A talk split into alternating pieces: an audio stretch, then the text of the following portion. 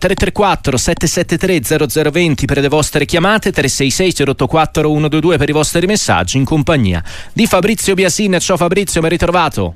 Eccomi, ciao, buon pomeriggio a tutti. Allora, ripartiamo da Pavia, c'è Giorgio in collegamento. Ciao, buon pomeriggio. Eh, ciao, mm, buongiorno. Eh, senti, allora, domani, eh, domani eh, c'è Juventus Roma, Sì. ok? Sì. Una partita assurda delle due squadre che per me giocano nel calcio non, non peggiore d'Italia, ma peggiore d'Europa. Cioè, non, non trovo onestamente nessuna squadra che giochi un calcio peggiore di quelle due.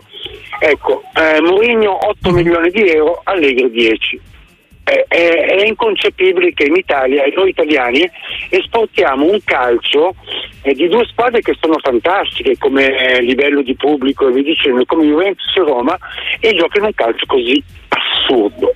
No, o- o- dico assurdo, proprio perché a livello visivo è assurdo.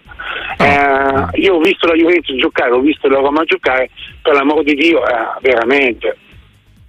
Eh, secondo, eh, secondo, e dopo ciao Fabrizio ti saluto, eh, volevo sapere una cosa, che fatto c'era per l'Inter di, eh, di andare su un terzino destro, dato che a destra sono veramente coperti con Dissek, Pavard eh, e non andare su un attaccante. Ciao, eh, buona, eh, buona giornata. Ciao Giorgio, Fabrizio.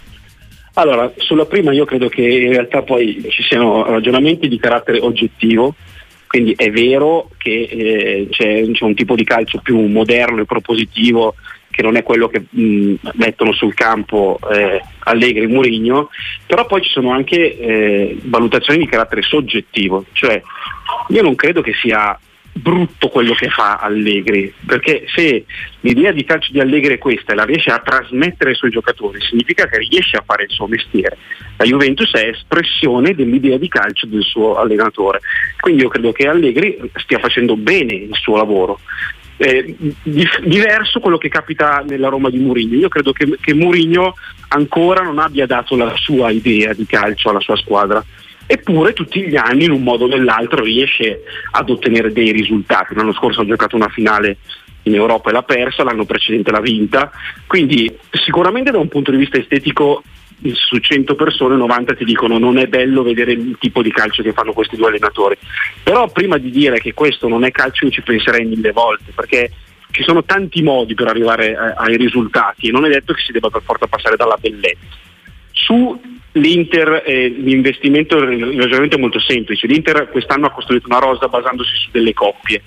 È scoppiata una coppia perché Quadrado eh, si, è, si è fatto operare al tendine quindi eh, starà fuori quattro mesi. Nel momento in cui quella coppia non, non c'è più la devi ricomporre, quindi vai a prendere un esterno eh, a destra. Davanti, piaccia o non piaccia, l'Inter i suoi giocatori ce li ha. Sono quattro attaccanti, se uno non va a bussare alla porta di Inzaghi e gli dice io me ne voglio andare, gli attaccanti ci sono e restano quelli. Del resto la fase offensiva dell'Inter è quella che in questo momento ha creato più gol in assoluto in Serie A, quindi direi che da questo punto di vista non c'è un problema. Andrea ci scrive ragazzi da interista dico che chi gioca male è ultimo, non è secondo, la Juve gioca bene il calcio che propone, ci scrive Andrea da Prato. Andiamo a Roma adesso da Marco, ciao buon pomeriggio, benvenuto. Buon pomeriggio ragazzi, vi auguro un anno alla vostra altezza, cioè meraviglioso, vi seguo dal 2010 da quando siete nati e grazie di essere arrivati anche qui nel Lazio dove sono da due anni. Grazie, allora grazie vi faccio i più grandi auguri e complimenti ancora per tutto. Al vostro fantastico ospite che ha il solo difetto di essere interista, io sono milanista, premesso, quindi vorrei, vorrei fare due domande, una giocosa e una seria. Una giocosa è perché arriva sempre in ritardo le trasmissioni da sera? Questo poi vabbè, questa è una cosa che vorrei sapere e quella questa è una giocosa. La seria da milanista sono preoccupatissimo per la situazione del Milan perché secondo me Ibra è solo un palliativo per noi tifosi, ma in realtà il Milan non ha una dirigenza.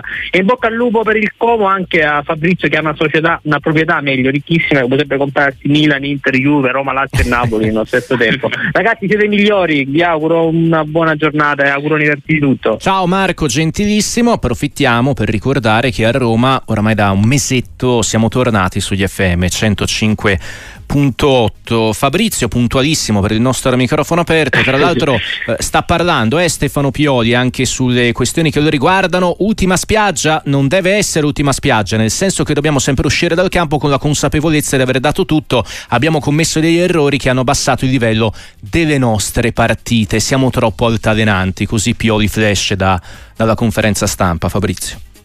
Allora, eh, che, che, Ibrahimovic non possa essere la soluzione a tutti i, i problemi, questo è un dato di fatto, che, che Stefano Pioli sia arrivato a, a, un, a, un, punto decisivo della sua esperienza al Milan, anche perché contro il Sassuolo domani si, si gioca moltissimo.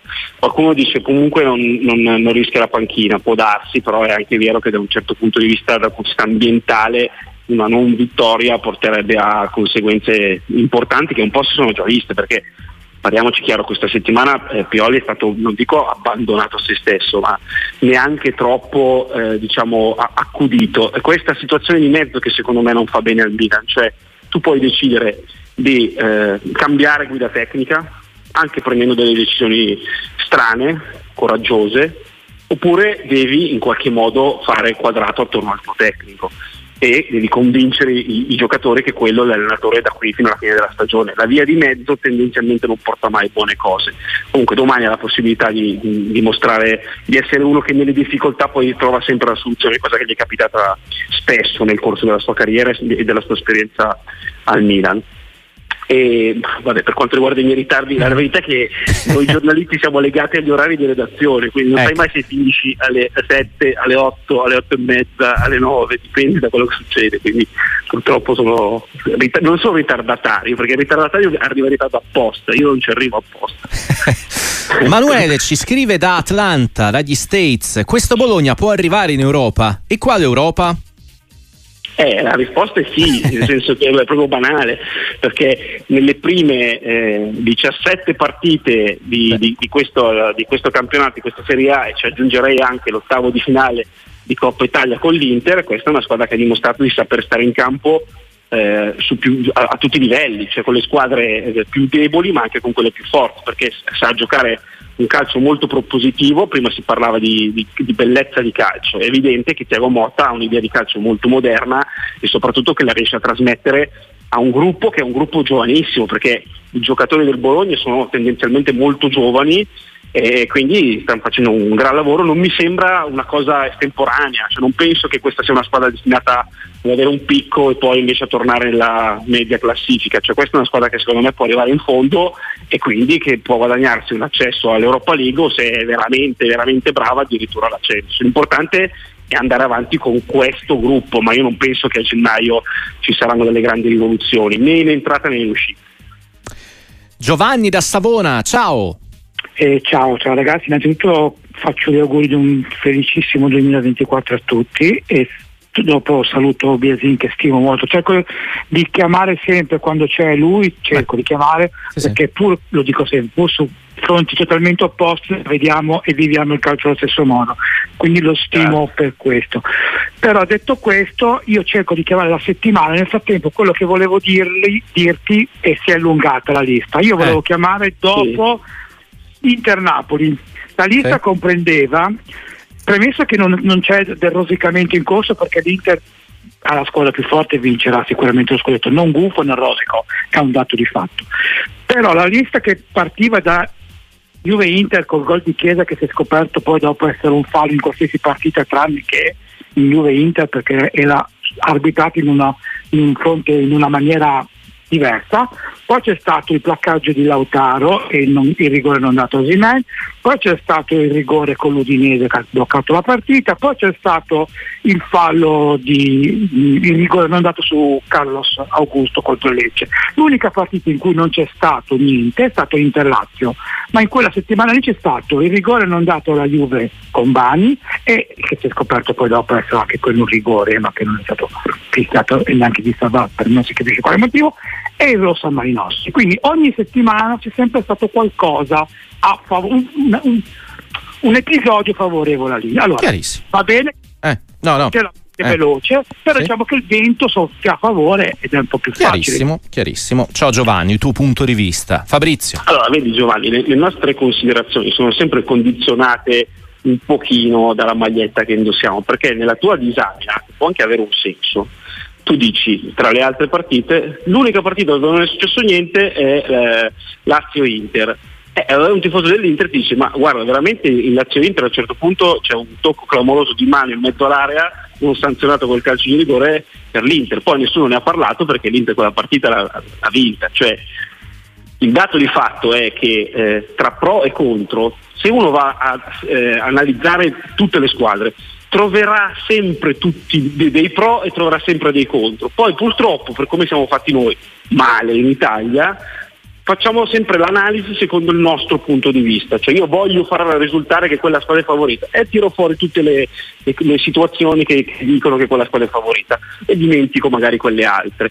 Funziona adesso per l'Inter come funzionava per la Juventus quando ha vinto i suoi nove scudetti di fila, come funziona per tutte le squadre che sono tendenzialmente in testa alla classifica e lottano con le altre. Perché non è capitato l'anno scorso al Napoli? Perché Napoli ha vinto lo scudetto a novembre e quindi non c'è stato neanche bisogno di fare questo tipo di cacciara e polemica.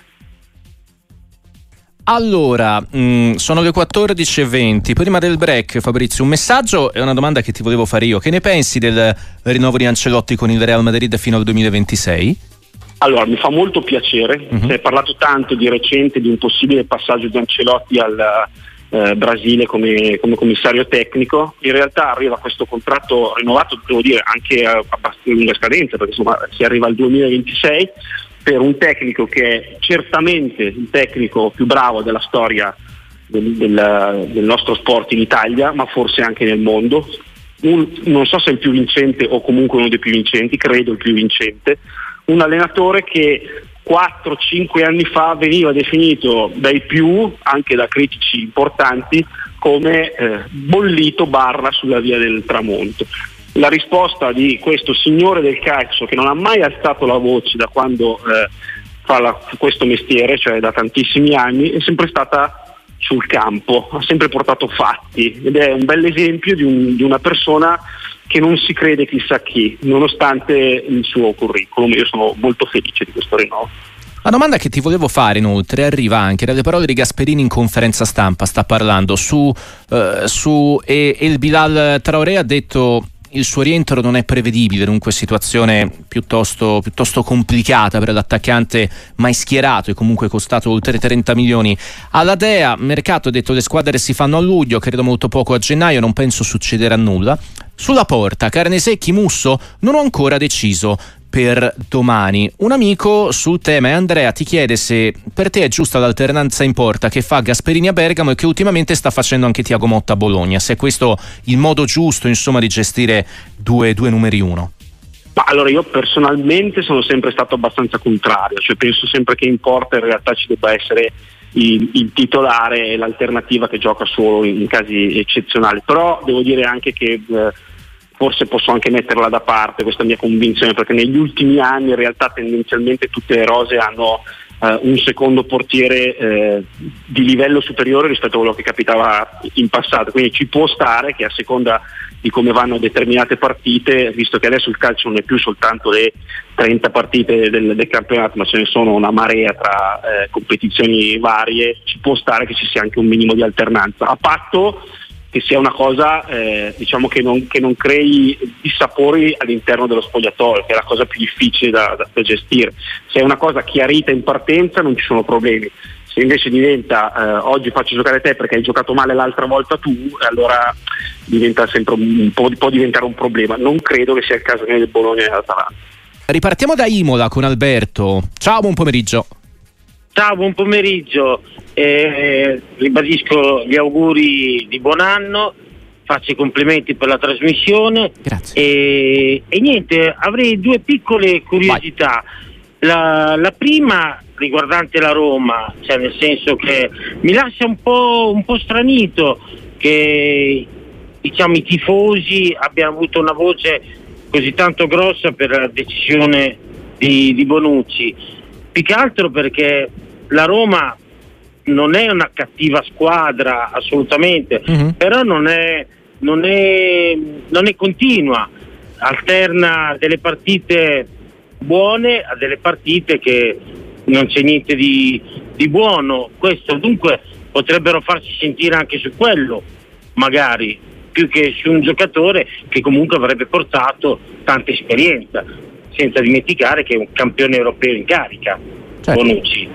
E poi la seconda sì. è una curiosità, eh, il Bologna adesso ha fatto secondo me il salto di qualità perché da una squadra che prima navigava praticamente a metà classifica, uh-huh. dunque adesso con Tiago Motta sta facendo un gran salto, ha, uh-huh. ha continuato il lavoro di Sinisa, e, anzi ci ha messo del suo Tiago Motta, però con le voci che potrebbe andare via, andando via, se dovesse, se andasse via il Bologna, il salto continuerebbe o ritornerebbe nella metà classifica come è stato per diversi anni? Questa è la mia curiosità. Ciao, ciao Alberto, grazie per averci chiamato. Fabrizio. Allora, su Bonucci eh, io penso che è una società che si fa condizionare dai, dai suoi tifosi, è una società che sbaglia a prescindere. Non so se, se, è questo il caso perché noi l'abbiamo tradotta così, i tifosi si sono arrabbiati e la società uh, ha fatto un passo indietro. Storicamente quando capitano cose del genere significa che la società è debole la società deve, deve, prendere le sue decisioni a prescindere da quello che pensano i, i tifosi, anche a costo di, di, di, eh, sfidare la sua tifoseria perché pensa che quello sia il bene della, della squadra. Eh, quindi io credo che in realtà mi, mi, auguro che la Roma abbia preso questa decisione non tanto per quello, ma perché ha valutato, pesato e, e pensato che in realtà dal punto di vista economico non ne valesse la pena. Se invece tu pensi che quel giocatore possa fare al caso tuo, ma meglio non portarlo qui perché sennò la gente si arrabbia, vuol dire che sei una società debole. E per quanto riguarda il Bologna, eh? intanto è inutile fasciarsi la testa prima del tempo. Eh, Di Vaio ha, ha detto che eh, presume che Tiago Motta possa andare avanti ancora a lungo. Sappiamo perfettamente che non è ancora arrivato il rinnovo, sappiamo anche che in questo momento Tiago Motta è uno dei tecnici più in vetrina in assoluto in Italia e in Europa la sensazione che possa fare il grandissimo salto, ma proprio grandissimo, perché per quanto mi riguarda penso che sia già pronto per stare veramente ad alto livello. Dopodiché, se tu hai portato avanti un certo tipo di idee di calcio e la struttura eh, è quella e non la smantelli, magari perdi un paio di pezzi ma li, li, sostituisci, questa è una squadra che è destinata a fare bene. Poi dipende da quello che è il tuo obiettivo. Il tuo obiettivo è provare a stare eh, in Champions League eh, diventa difficile perché la competizione è altissima. Vuoi stare nella parte sinistra della classifica con questo impianto, ce la puoi fare anche con un altro allenatore che magari segua l'idea di calcio che ha in questo momento Thiago Motta. Allora, ti riporto sui messaggi. Giuseppe da Milano. Mazzarri era ed è la soluzione ai problemi del Napoli. A me pare che manchino in società e in squadra figure carismatiche come lo erano giunto gli Spalletti. Come si esce da questa situazione? Ma Mazzarri, per, per, come la vedo io, è proprio il minor responsabile di, di una situazione che è stata creata l'estate passata, due giorni dopo la vittoria dello scudetto, perché nel momento in cui eh, De Laurentiis a scudetto caldo, perché si stava festeggiando, dice io l'anno prossimo voglio vincere la Champions, crea un problema clamoroso su, da, sotto tutti i punti di vista. Il primo è, è, relativo a Spalletti, che probabilmente aveva già deciso di lasciare, ma se aveva ancora qual- mezza idea di ha detto sapete cosa c'è, arrivederci, grazie, perché io meglio di quello che ho fatto non so se sono in grado di farlo.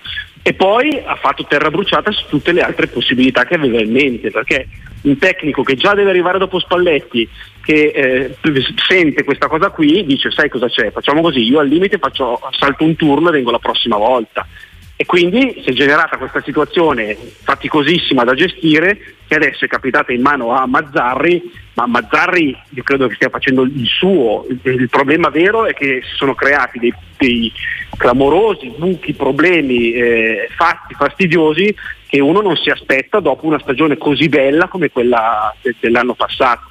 Adesso non sarà semplice rimettere insieme la squadra, secondo me non tanto dal punto di vista del gioco, ma dal punto di vista psicologico, perché si continua a fare riferimenti a una stagione che è una stagione straordinaria ma irripetibile. Adesso Napoli deve badare a qualificarsi alla prossima Champions e provare a preparare al meglio una partita che non è già decisa, quella con il Barcellona negli ottavi. Enzo da Pavia, ciao, benvenuto. Sì, buongiorno, uh, volevo fare gli auguri a tutti di buon anno e anche al vostro ospite. Eh, gli volevo fare questa domanda, anzi chiedevo una sua considerazione.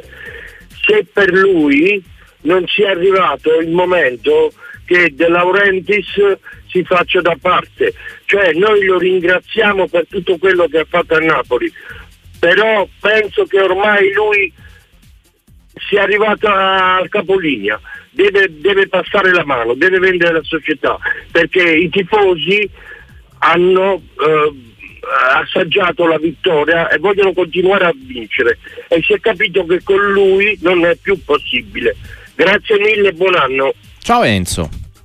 Allora, nel, nella precedente risposta sono stato molto severo, no? sì. personalmente con De Laurentiis, però attenzione, cioè, non possiamo cambiare idea a seconda di quello che succede un mese con l'altro. Cioè, due anni fa D'estate mi ricordo c'era il deserto, mh, nessuno andava a vedere la squadra in, uh, in, ritiro perché si temeva una stagione orrenda. Poi Spalletti fa quello che, che riesce a fare e De Laurentiis è un genio perché ha avallato l'idea di Giuntoli di eh, liberarsi di giocatori pesanti, prenderne di nuovo e, e, tutto è stato meraviglioso e bellissimo.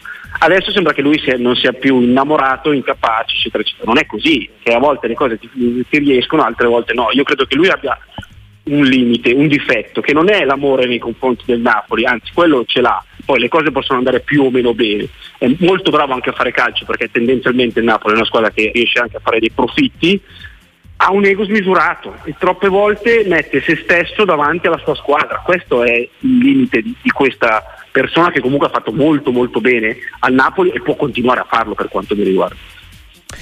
Allora, tanti ti chiedono, Fabrizio, eh, cosa, cosa, ne pensi della mancata proroga del decreto crescita? Antonio da Campobasso dice può essere il vero volano per la crescita dei settori giovanili? Ah, io stavo aspettando questa domanda perché eh. mi dicevo, com'è che non parliamo di decreto eh, eh, eh. crescita?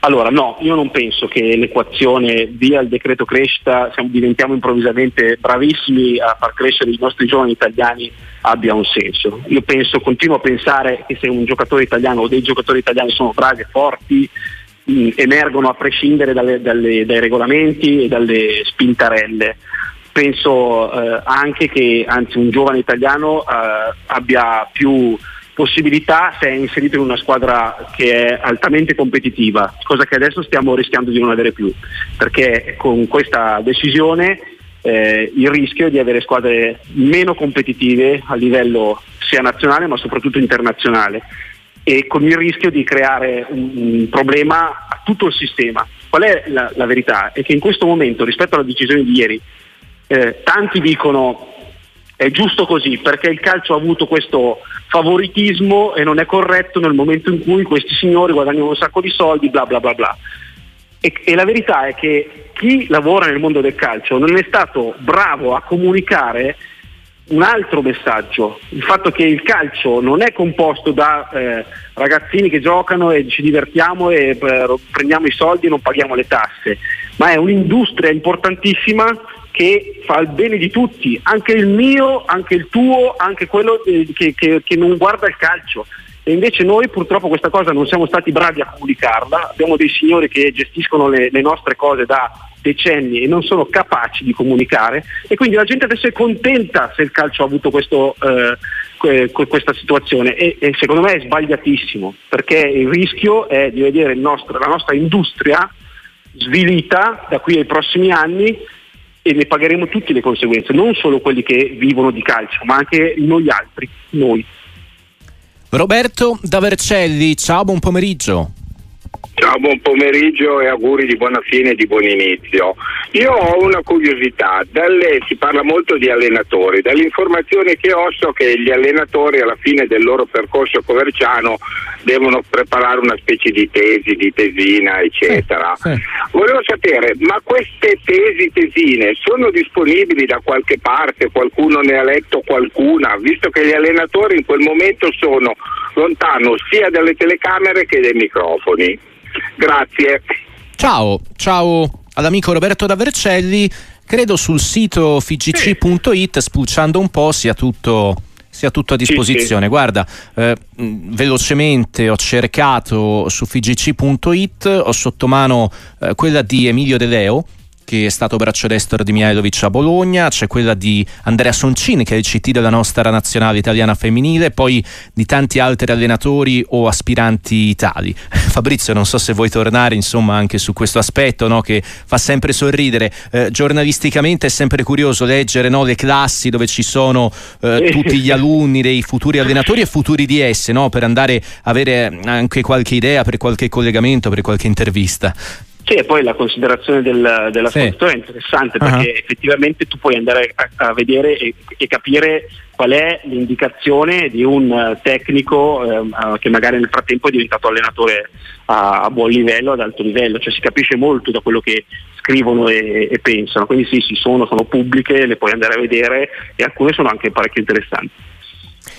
Guarda, fgc.it slash it slash tecnici e da lì c'è la sezione aula multimediale con tutte le varie tesi pubblicate anno per anno. Se l'amico, insomma, Roberto Ravercelli voleva, voleva dare un'occhiata, insomma, a quello che scrivono, a quello che pensano anche gli allenatori in rampa di lancio del nostro calcio. Un amico, domanda sulla Serie B, siamo agli sgoccioli, eh? Sampdoria, percentuale accesso ai playoff, percentuale di ritorno in Serie A mediante playoff per i blu cerchiati. Mm, allora, dopo un inizio drammatico, sembrava destinato alla zona retrocessione, adesso la Samp comincia ad avere un, un'idea e sta venendo fuori anche la forza dei, dei, singoli calciatori. Non è ancora una squadra perfetta, secondo me non è ancora una squadra eh, da playoff, ma è una squadra che lo può diventare in corso d'opera e la Serie B tendenzialmente ti lascia il tempo per recuperare, quindi io credo che abbia un 50% di possibilità di andare ai playoff, e non sono poche. Ai playoff è veramente un terno all'occhio, posso dire qualunque cosa, ma mm, la, la, la, la sbaglierei, dovrei improvvisare, perché posto che il Parma mi sembra poter fare un, un campionato a sé, e quello mi sembra un posto garantito per la prossima Serie A. Il secondo non lo so, perché in questo momento c'è diverso equilibrio da Venezia, Como, eccetera, eccetera e poi bisogna capire, se arrivi ai playoff devi capire come stai da un punto di vista fisico, come stai da un punto di vista psicologico, eh, se sei fortunato nell'incastro, in incroci, quindi a quel punto lì io non ti so dire niente. Diciamo che in questo momento secondo me la, la Sampa ha un buon 50% di possibilità di arrivarci. Fabrizio Biasin, grazie, appuntamento a presto, buona serata. Ciao, grazie a voi, buona serata a tutti.